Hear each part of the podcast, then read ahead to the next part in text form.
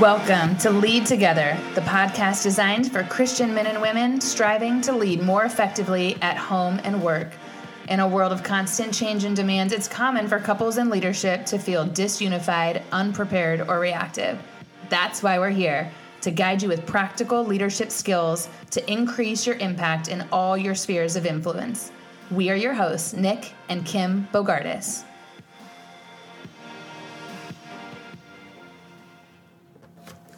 Hello and welcome to the Lead Together podcast. We are your hosts, Nick and Kim Bogardus, and this is season one, episode one. Minute one. In this episode, we'll go give you an overview of what we hope to make this podcast and give you our background and some things we're passionate about and have learned along the way. Mm-hmm. So, in terms of the podcast, why we're doing it, it kind of comes out of the work we've been doing through relational leadership for the last few years. We've seen that a lot of couples in leadership feel disunified, unprepared, reactive because of the relentless demands of work and leadership and family, particularly in the midst of change. And so we want to speak as a couple because you know the majority of, of, training or learning available is for individuals right mm-hmm. whether it's a podcast or you know a book for your particular niche of work yeah. or it's home specific maybe you know again podcasts or blogs or whatever that are specific to the home we want to we want to speak to couples who want to grow their relationship their leadership in both domains mm-hmm. and so then the content is also going to be focused on practical leadership and so, you know, you can go get therapy or counseling if you're struggling in your marriage, but there's not a lot of resources out there specifically tailored to practical help to help couples lead better together. And we want to help change that. So it's mm. couple centric, very practical leadership. And by doing that, we want to unify husbands and wives in leadership. By integrating work and home. Right? Yes. Everybody yep. is leading something. So don't turn away if you think, oh, I'm just a stay at home mom and I'm not a leader. You are a leader to those children. Mm-hmm. Or, you know, whatever. I just lead in work, but no, it looks different when you come home. So, anyways, we like to integrate that. Yeah. We have to do that together. We just like to work together. Yeah. So, yeah. A, a common thing I've seen is, you know, a lot of guys might crush it at work and then not do great at home. Right. Because they don't, they just don't take the competency that they have in that domain and bring it home in mm. a, you know in a way that's appropriate for that domain this is one way we can help um, yeah. So we want to unify husbands and wives in leadership by equipping them with practical leadership skills so they can face the opportunities in front of them with a renewed sense of unity purpose and a plan together. Nick's reading from our upcoming book. No just joking. Yes, I, one of my superpowers is taking something fun and making it formal so bear with me as i read that but, but I want to get like the that. I want to get the why well. They'll you know over time they'll hear that come out in the things that we talk about. So yeah. as far as thinking through what the podcast could be, we're thinking about a few different kinds of episodes, and you know as you know, for those of you guys who are listening, we'd love your input and participation in this. One type of episode would be one we call Lead Together, where we discuss marriage and parenting and relationships. Another type of episode would be one called Office Hours, where we would answer questions on leadership, strategy, or relationships. Yeah. Another one would be Leaders Corner, where we do interviews and discussions with experts or other leaders to bring their insights to you. And mm-hmm. then lastly, one called Situational Awareness, where we would do commentary on current events or trends related to leadership, strategy, and relationships. Love um, it. So, yeah, we'd love your input and questions along any of those kind of categories. Now, but for this one, we just want you to get to know us. That's right snuggle up somewhere, get a cup of tea. Let's dive in. No, I'm just kidding. I want to make it those, you know, those therapists that have those good voices that make you feel comforted. You won't mm-hmm. get that here. Mm-mm. But let's start with our background yeah. and kind of lessons we've learned through what we lived. That's something we say a lot actually in our coaching is what you have lived matters and it shapes who you are. And what we've noticed as we kind of share our story is so much of what we're passionate about and what we value has come out has come out of the lessons that we've learned through all the different experiences that we've had mm-hmm. in different places. So come along on our journey.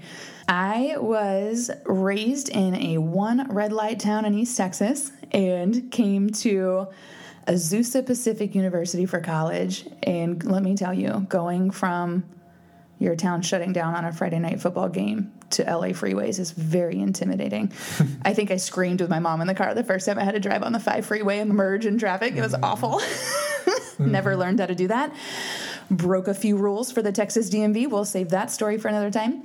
But it was a big shift going from Texas to California and Azusa was phenomenal. I got saved in junior high and always wanted to learn more about God, but there wasn't really space or time for me to do that, I think, well in high school. And so I wanted to go to a Christian university, and Azusa had phenomenal professors. I had such a blast just being around Christians, learning from them, studying the Bible.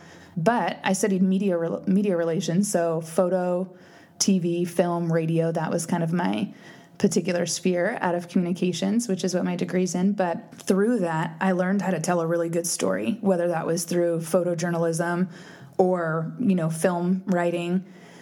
And also through the communication side, I learned how to relate well. What does it look to listen, to, you know, practice nonverbal and verbal communication and good public speaking and all of that that was there's still two of my favorite things you know relating well and telling a good story mm-hmm. And i think those were very formative for the rest of my life in terms of what i've gathered there.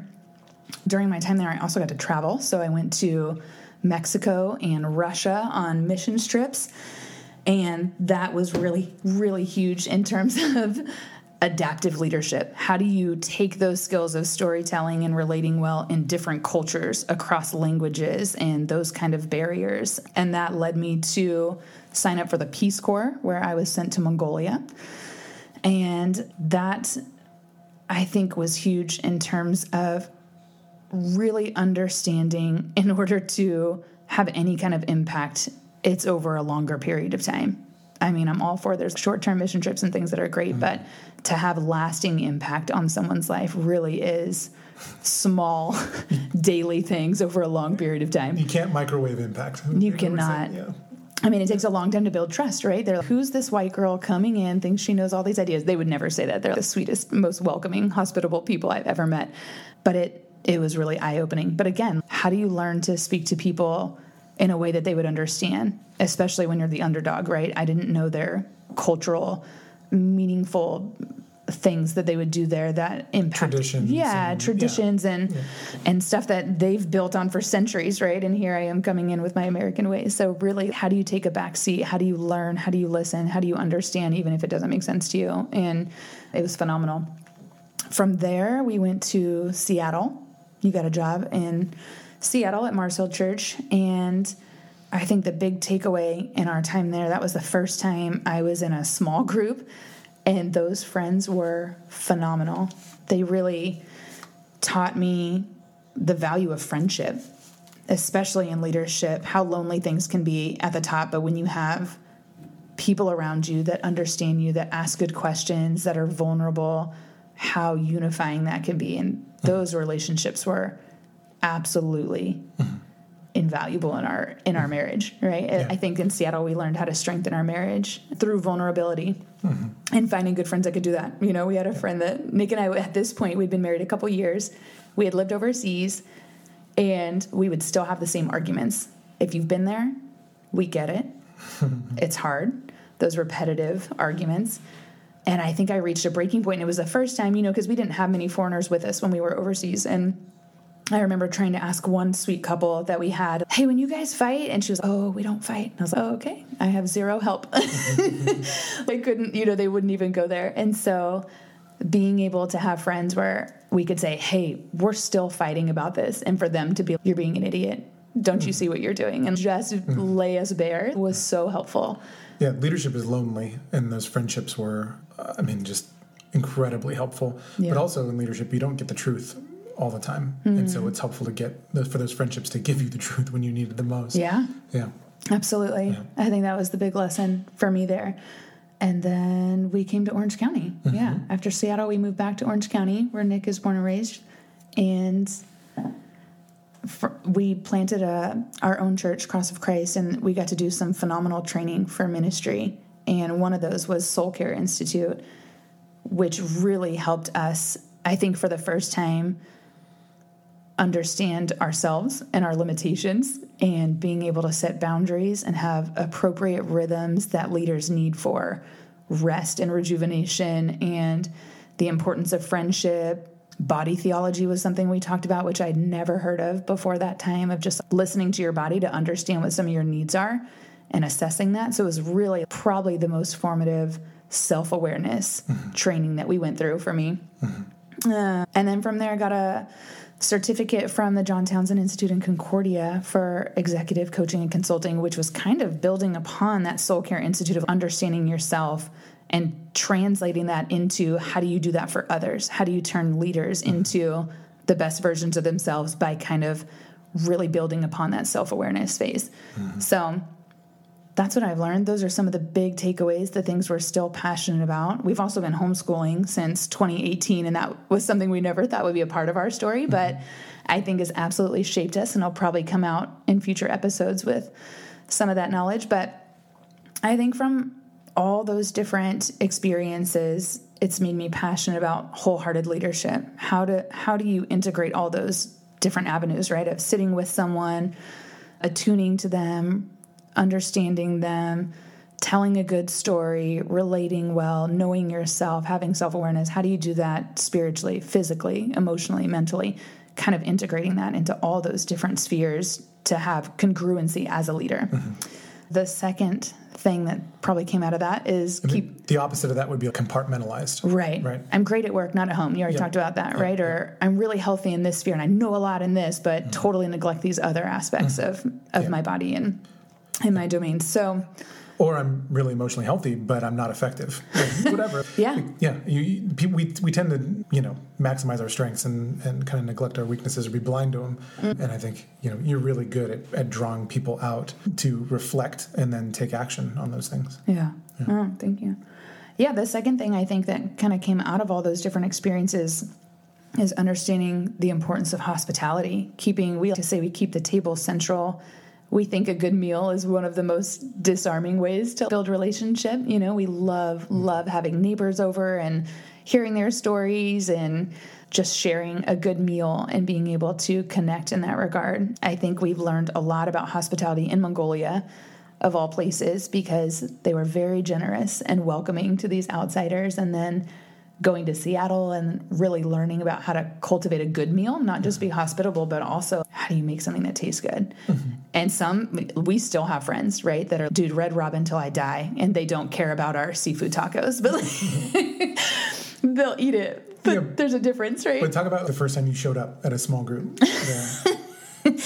These girls are so awesome. We moved to Seattle. Granted, we had come from Mongolia, right? So two and a half years in this nation, and it was awesome, but very different. Not a lot grew there because of the winter, and it was we were living on rice and potatoes and onions and horse meat that we bought at an open market. It was very different. I show up to this small group in Seattle, and they're like, "Great, we'll start with our rosé and our oyster hour, and then we'll move into." our you know, beef Wellington and carrot souffle. And I was like, I don't understand the words coming out of your mouth.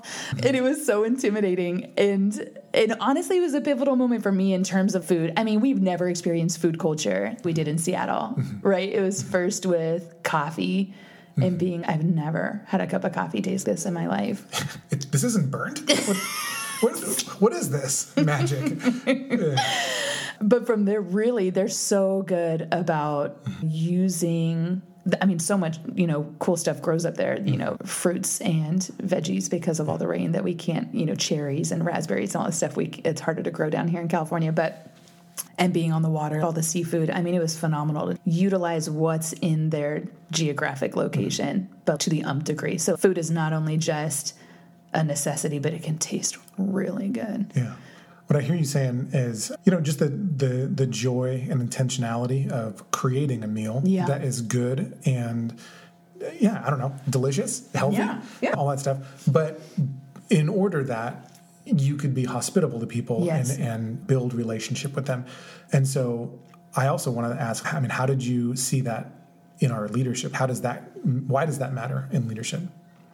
Why does hospitality matter in leadership? Yeah. And how did you see it play out in in places where we've led? Gosh, I think it just avails others to see even the mundane stuff of this is what our home looks like come into our chaos, right? We mm-hmm. had three kids under 4 mm-hmm. when we planted a church and we were hosting people multiple nights a week in our condo. Mm-hmm.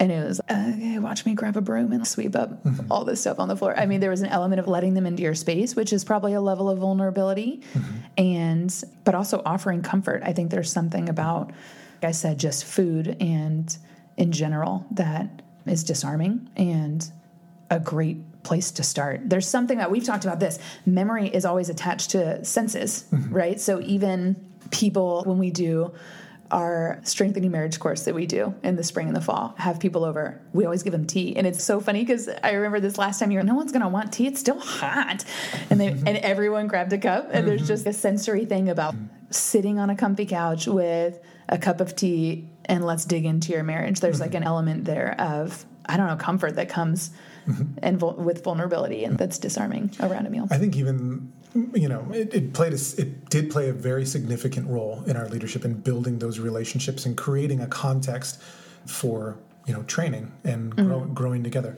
But I think even you know personally at Subsplash, the team was entirely remote. Mm-hmm. My team was all over the U.S. Mm-hmm. and there was one instance where we got to have some of them in our home. That's true. And it was incredibly, it was powerful because I was no longer a head on Zoom. You know, it, it, it was a big head on yes, Zoom. I wasn't a set of pixels. Yeah, they were they were in our home and we cooked for them, and it was it, it built a, a just a different level of trust that didn't exist before. Yeah, um, it really does do so something. It does. So yeah, wholehearted leadership, table is central, and then I think lastly is just lifelong learning. I said, I mean, availing myself to so much knowledge at college where you know i came from a, a, tiny town where most of my teachers weren't accredited into this university model. How do i glean knowledge from these these other people? And going to mongolia okay what does it look? Other cultures can see things totally different. How do i absorb some of that information in ways that they do things that might even be better than what we do?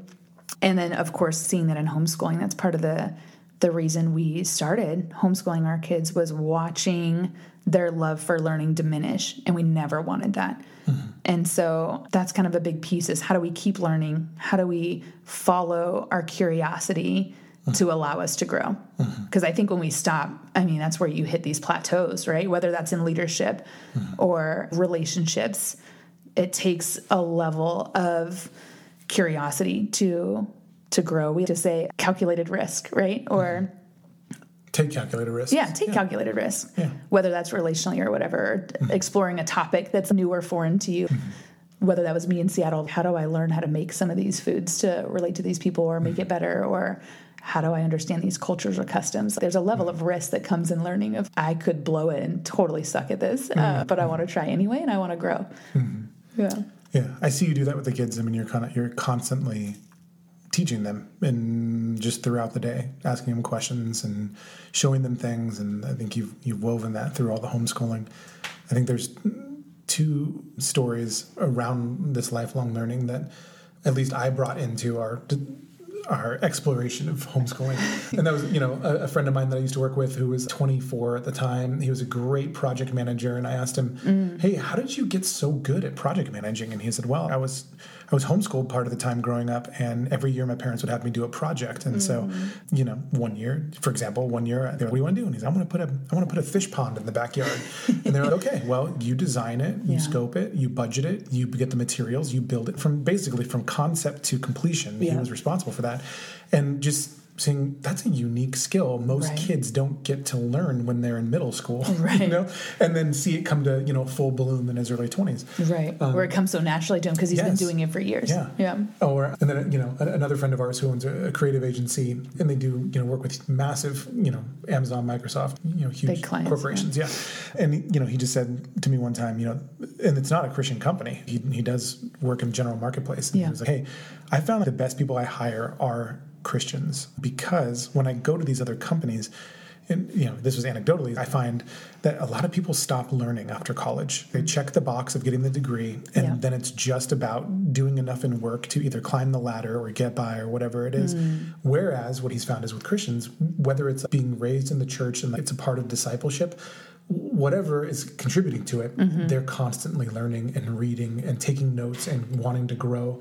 It's just a unique thing that we want to cultivate in our kids. Right. So I think that lifelong learning is a, yeah, definitely great value. Mm-hmm. What about you? That's my story. Uh, all the things. Mine, I think the, the theme through each of the things I've done is I, I, I build I build community around a deep conviction.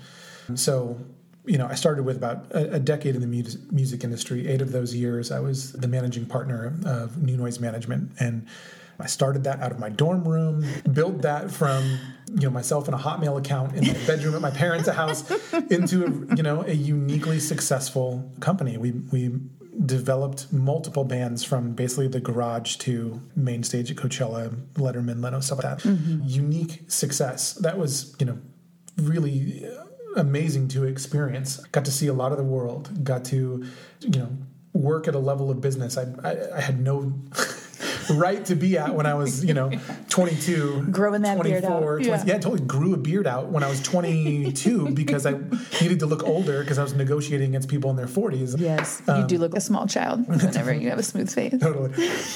and so there was, you know, an amazing, unique success at that mm-hmm. in that period of my life. But I also had the hard lesson of seeing that the success actually wasn't fulfilling. There was a lot of beautiful, good stuff about the work and mm-hmm. the friendships that I had. Absolutely, I loved the, the guys that I worked with and that team. It's a very tight knit group. Yes. Yeah. But in my soul and in my heart, I, I there was always something gnawing that it it wasn't enough. I think I was trying to find my identity in you know this success, and it just mm. was never enough. And so that was an early lesson there. From there, Kim mentioned we went to Seattle. I was the, the director of PR media relations at Mars Hill, and then a, the lead pastor of their Orange County campus. And again, a unique opportunity of really I mean, operating at a level that was unique at one of the fastest, biggest growing you know, churches, churches in, the, time, in, right? in, the U.S. Totally getting to, you know, get coverage for for Mark in Washington Post and USA Today and Dateline, like that, overseeing the communications for a very large church, and then planting a campus of it and learning to lead in a multi-site, very complex model. And so, I got to learn a lot of really great things about about leadership in there. But on the other side of that coin is I also learned some very hard lessons of leadership of what you know the impact of very negative leadership can be. It's it's it's far bigger than I think most people I don't know mm-hmm. allow for or imagine. Yeah, I think also I learned my own my own contributions to that ecosystem. There were instances where I knew the right thing to do and I didn't do it, or knew I needed to speak up on something and I didn't do it at some points. And those are hard lessons to learn when you're young. Mm-hmm. Of, I don't want to make those mistakes again. I want to lead with integrity and do the right thing always. And so those were some hard leadership lessons for sure. Yeah. Then we planted Cross of Christ. Kim mentioned, and that was you know eight years of taking those hard lessons and actually trying to do the opposite and cultivate and build something healthy and good and empowering and well that um, was the first time too. I think you took all that self-awareness and then you said great what what do i want to keep and what can i get rid of? Right? Mm-hmm. and we've talked about this especially with parenting. What do we emulate? What can we let go of or do differently? And mm-hmm. and that was the first time i think we had say and control moving forward of we were around some impeccable people. Mm-hmm. how can we emulate that? How do we keep the good? Yep. how do we release what we don't want to keep and how would we do it differently this time? Yeah. That was the first time we could do that. Yeah. There were tons of good tons of really good leadership lessons in there. You know we built a lot of processes and systems and leadership Nick's favorite words. Uh, honestly i love that stuff. I hate that but uh, but the things that we built as a small church were were beyond what a lot of larger churches and organizations had, which was cool. It was it was fun to be able to build that and then help others with those tools, which right. is kind of what I did in, in my most recent role senior VP of marketing and leadership development. Again, a great learning experience being at a, you know, I don't know, sixty million dollar company and leading the, the, the marketing team there. It was a it was a crash course in software as a service and as a business and in marketing in that environment, I learned a ton of great lessons about business. It was tremendous. Had an amazing team and got to develop them and apply some of those things I learned in ministry internally, building the company's first leadership development processes, mm-hmm. building, helping build the first course for managers and stuff like that.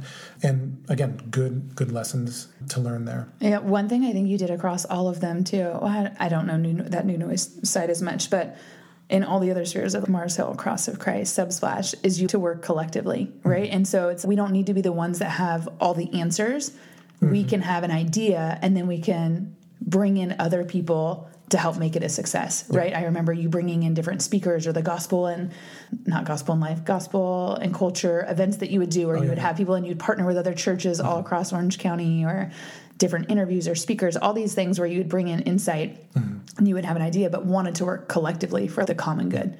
Yep, I aren't aren't people who have the answer for everything super obnoxious, but also I'm I'm also annoying, and when I get excited Yes. about something, I want to share it with It's like a dog and bone. Yeah, totally. Relentless. Yeah. So a few of the things that uh, you know, all of those experiences have kind of drawn out of things that I'm passionate about. The, the first is just gospel and culture. I love timeless truths made relevant. You know, whether that was seeing this missionary in Mongolia who, you know, picture Egon from the Ghostbusters, a tall, skinny, pasty Swedish guy with round spectacles, speaking to a few hundred Mongolians, Asians in a developing country. He's in their garb, he's wearing their clothing, speaking their language, speaking in their vernacular and cadence, and using their humor. I'd never seen anything. I'd, I'd never seen someone in, yes, I'd never seen anybody embody another culture. So, I mean, just completely Potently, yeah, yeah. it was it was tremendous It's beautiful. but then seeing you know mark do it in seattle seeing you know chandler do it in the bible belt seeing keller do it in new york Mm-hmm. take timeless truths and apply them to a people and place in relevant ways and that's That takes time. it right? does take time to your, your point a few minutes ago you can't have that kind of impact in a short term Right. Mm-hmm. time period but i think you know you might hear that and go cool that's great for ministry but i think it's absolutely relevant to leading teams i think you need to build teams on timeless truths mm. because it's easy to get caught up in the fashions of the moment. It's easy to get caught up on whatever current business trends or leadership books or whatever else are saying you need to do and chase those things when it's much more helpful to build your team on on timeless truths I mean, you do this in family too, right? Oh, yeah, How exactly. many That's good. times do we go That's good. back and say, you know, the kids always want to know why. Why can't I have this? What do we do? And it's going back to Mm-hmm. our values as a family. What do we care about? That's nice. Everyone out there is doing that, but here's what is meaningful for our family, and this is why we do what we do, right? Yep.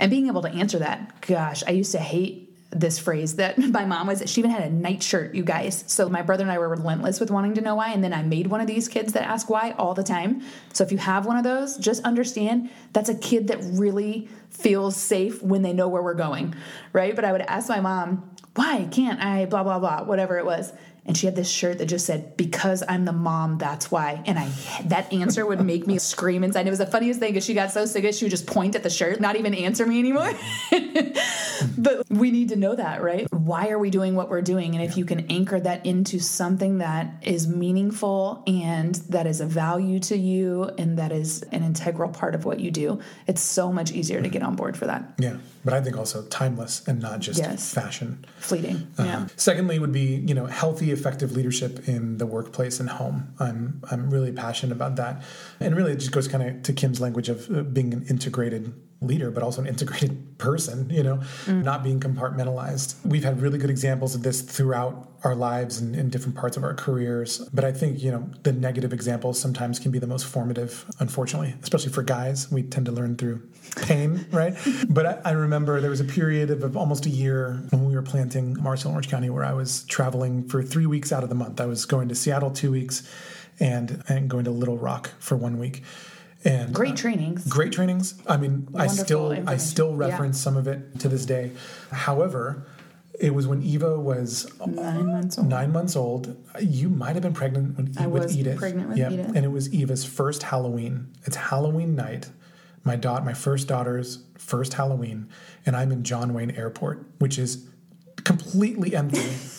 because all the other responsible parents were at home with their kids, and I'm in the airport by myself, crying my eyes out, just crying alone at the, at the gate because I was missing our daughter's first. We don't first really care about Halloween, just and I don't care about Halloween, but it was like seeing her in her little cute little puppy costume. and, so good. you know, just Missing first. missing first. Yeah, it was heartbreaking. Yeah. And that was kind of a consequence of, you know, a, a, a culture that was not healthy, that was really driven for growth above all else mm, and cost. at all costs. And it took me a few more years to actually turn the corner from that lesson, but learning that hard lesson has stuck with me for sure. I mean, that's a big one, right? When we planted Cross of Christ that I talk about, where what do we not want to keep? And part of that was having healthy rhythms and boundaries, mm-hmm. not letting one sphere totally dominate your life, yeah.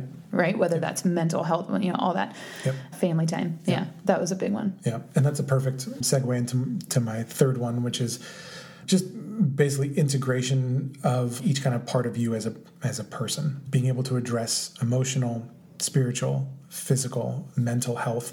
You know, there was kind of a stigma for there's been a stigma and culturally in some pockets, but particularly kind of in Christian circles for a long time there was a stigma around mental health and you know seeing a counselor or doing anything like that. I think that's by and large gone, mm. uh, thankfully. Yeah, that's um, so great. But you know sometimes we emphasize one of those at the expense of the other so sometimes there's there's leaders who are you know really effective obvi- this is the obvious one really effective at work really bad at home, really bad emotionally. Yeah, not not self-aware, emotionally not aware, not great, right? That's not good. Then there's other leaders who are really emotionally aware and maybe really spiritually healthy, but totally not effective leaders, and they need help, which is with practical leadership skills, right? Yeah. Whatever it is, it's about having it all intertwined. You know, a few again kind of hard lessons there that you know I, I, did a 360 review. Mm-hmm. You, were, you, were, reminding me this of, and one of the comments came back from a peer that said, "You're getting fat. Don't get fat." this was this was years ago, but because uh, I gained. Praise God for Seattle Yes. Okay, we wouldn't say. Okay, we would say, "Hey, be honest." But you can also say the same thing in a nice way, which I think was lacking in this, but it was jarring and it super jarring, helpful. Yes. But I gained 30 pounds in yeah, my first year at Mars Hill because we were year. working so much and I was eating yeah. garbage and I wasn't exercising. No, and I there was no time 30 pounds. That. And so this guy said, don't get fat. but his reasoning was very kind. He's just because it, it will be much harder to lose it once you gain it. Mm. And I started to realize actually, it took me a few years to actually do anything about it. Right. But what made me do something about it was I started to ask the question of if I had to take care of my family in an emergency, in a high pressure situation, if I had to carry my children or my wife, if I had to protect them, could I physically do it? And I couldn't look myself in the mirror and say I could physically do it. And so I started to lose some weight and get mm-hmm. functionally healthy to do that so that I could be a better dad. And I think it did make me a better dad. But then also, you know, to the emotional side, you know, one of the rhythms I, I had for a period of time was going to a cabin in the mountains for about 36 hours. Mm-hmm. I don't mm-hmm. know, maybe once a quarter, twice a quarter. Just a man in the woods. Yeah. But that, that 36 hours of silence and solitude put gas in my tank to help me push hard for the next 45 days or whatever else. Well, it's just the quiet too, right? yes, like, the quiet. Being able to shut down, not, it, for me, it was emotionally and, and spiritually helpful because I wasn't producing anything. Right. I'm wired to get it done. Go, go, go. And to be in a space where I didn't have to make anything, build anything, do anything, check any lists, anything like that, yeah. where I could just be is incredibly helpful. And so that it made me a better person. I think just a better man. Or even um, just clear your head. Yeah, to yes. even be able to address these other yeah. areas of your life. Not that we're saying all of these need to be fire, you know, all these need to be perfect at all times. We're saying, of course, some are pretty good. They're in a spot where you're, oh, I'm comfortable here, so I can focus more on this other area, right? But recognizing how yeah. those are all intertwined. And they're all impacting your leadership for better or worse. Exactly. Yeah. Yeah. So there you go. I mean, this is all those some of our stories. Those yeah. are some of the values that come out of it. You know, I think even last the last picture that comes to mind is you know in the garage uh, we have a little banner that my friend Tim made us of our values. Our core of, values of the yeah, family. Love, serve, create, protect. And we yeah. put it in there because that's where our home gym is. And so when the kids work out, we want them to want you to use your strength yeah.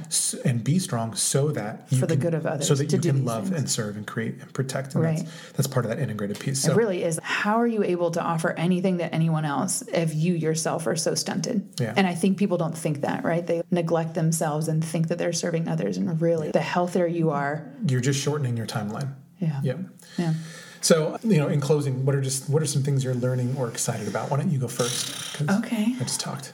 I know. Well, I only have one really. I Do couldn't it. think of others, but I just joined a book club, y'all, and it's been phenomenal. I've been wanting to do this for years, and it's so fun. Again, going back to that lifelong learner, right? Of even just finding good stories. There are good stories, and I think that does something of allowing your creativity to flow, but also there's just stuff to learn. And when you get around a group of people and you're talking about the takeaways of a book, oh, it's really, it builds each other up and it's insightful and super fun. So we just read this book with real light for our first book read, but it's called The Collected Regrets of Clover, and it's about a death doula.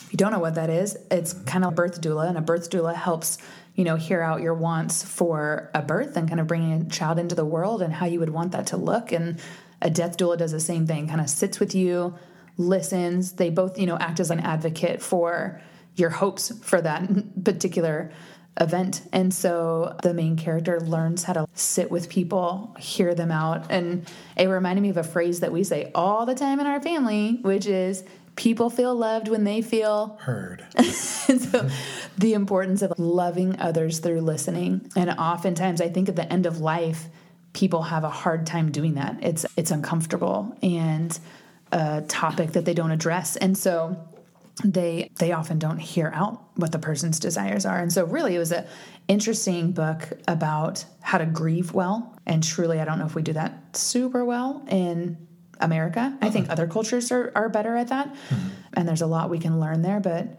what does it look to truly grieve and to mourn these relationships? Our friend Alex Early says all the time, all of my wealth is in relationships. Hmm. And really watching and hearing all these stories about people at the end of life, that's the most important thing, hmm. right? Or the people that's around them at that time. And so, really fascinating, you know, real light read about grieving and death, but really just got me thinking of how to do that well and how to build a life that's not filled with re- regret at the end of hmm. life, right? But really one that you're grateful for because of how you've loved people around you. So, That's good.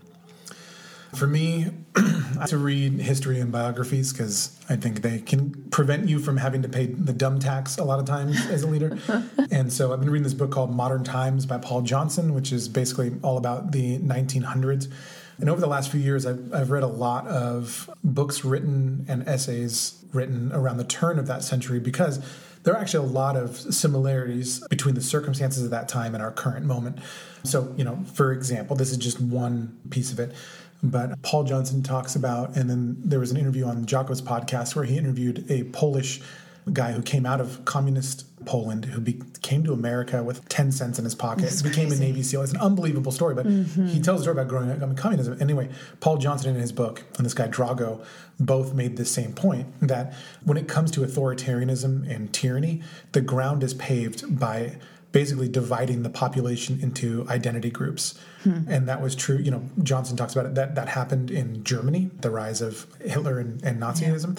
But it also, and that's the right. But then there's also on the left that happened in communist Russia and what Lenin did hmm. there and in other countries around you know Eastern Europe. And so again, just learning, man, there's some commonalities to our current moment. how much history can repeat itself, Yes, right? totally. And how do we avoid making the same mistakes? So, super interesting. We're also watching The Crown, and so it's been fun to see some, some overlap there. There's a lot of overlap, Mm-hmm. yeah. So that's Modern Times by Paul Johnson. The second is I've gotten to preach our, our church a few times in, in the last couple months, and you know we recently started going through the story of Joseph and Genesis, and there were just a, a couple takeaways that were really helpful for me personally. You know, in the story of Joseph, there's a period when he gets sold into slavery and ends up being trafficked to Potiphar's house, where God's not mentioned. He's not really He's not named in that story. He's not named in the story. And, you know, the, kind of the big idea from that sermon was that God's silence is not his absence. Even when you can't hear or see what he's doing, it doesn't mean that he's not at work. Hmm. That was really helpful for me, particularly in this kind of phase of life. Mm-hmm. And then lastly, just very interestingly, we can seeing a lot of data coming out now around smartphones and particularly their their impact on on teenagers and young adults. They've You know, finally been around long enough that there's Yeah. studies right. to actually see the impact. That's right. And so we, you know, this is a conversation we have with a, with a lot of parents because we're all, you know, It's the age of our kids right now. exactly. It's the age It's of our so kids. They're all asking for this stuff. How do we navigate it well? Yeah. And basically, the data coming from people. Jonathan Haidt, who wrote "The Coddling of the American Mind," I believe he's at NYU or Columbia, and or Jean Twenge. She wrote a lot of great books on generations, but she's at San Diego State. Anyway, the data that they're showing basically the earlier you give your kids a smartphone the absolute worse it is on their mental health particularly for girls mm. uh, and particularly around social media. The earlier the worse. And and the later even the data one, one of the charts they had was kids who got a smartphone 18 Mm. Their mental health as adults was significantly better. Um, it had long term positive. To 13, uh, 13 12, 12 yeah. I mean, just yes. those extra years. Yes, yes, of not being inundated by right. the dopamine hits of the entertainment or the, right. the you know, the social media comparisons, all that right. stuff. Like, and we've know. talked about this even physiologically. You know, yes. they at that age have an underdeveloped brain. It's mm-hmm. not there yet, and giving them something that can become so addictive. I mean, there's adults that struggle with addiction on these Yeah, things. And so integrating it earlier just allows more time for that kind of behavior that I mean lends itself to all sorts of troubles. Yeah. So you can go find those that research for yourself. You know, look for Haidt or a Jean Twenge. Otherwise, you can just take the very simple takeaway from this conversation of just delay it. excuse me, delay it as long as possible. yeah. Well, Close it up. that's it for our show. If you are an adult or above age and have social media, come find us on Instagram. That's an awkward segue. I'm just kidding. Super Well, awkward. bad because you said don't get it, and then we're, you can find us on Instagram. But we are there. We would love. Nick mentioned the different types of episodes we want to have. We would love to hear your input. What sort of things are you struggling with? What would you want information on? What questions do you have around leadership or integrating this in home and work? We would love to hear from you. So.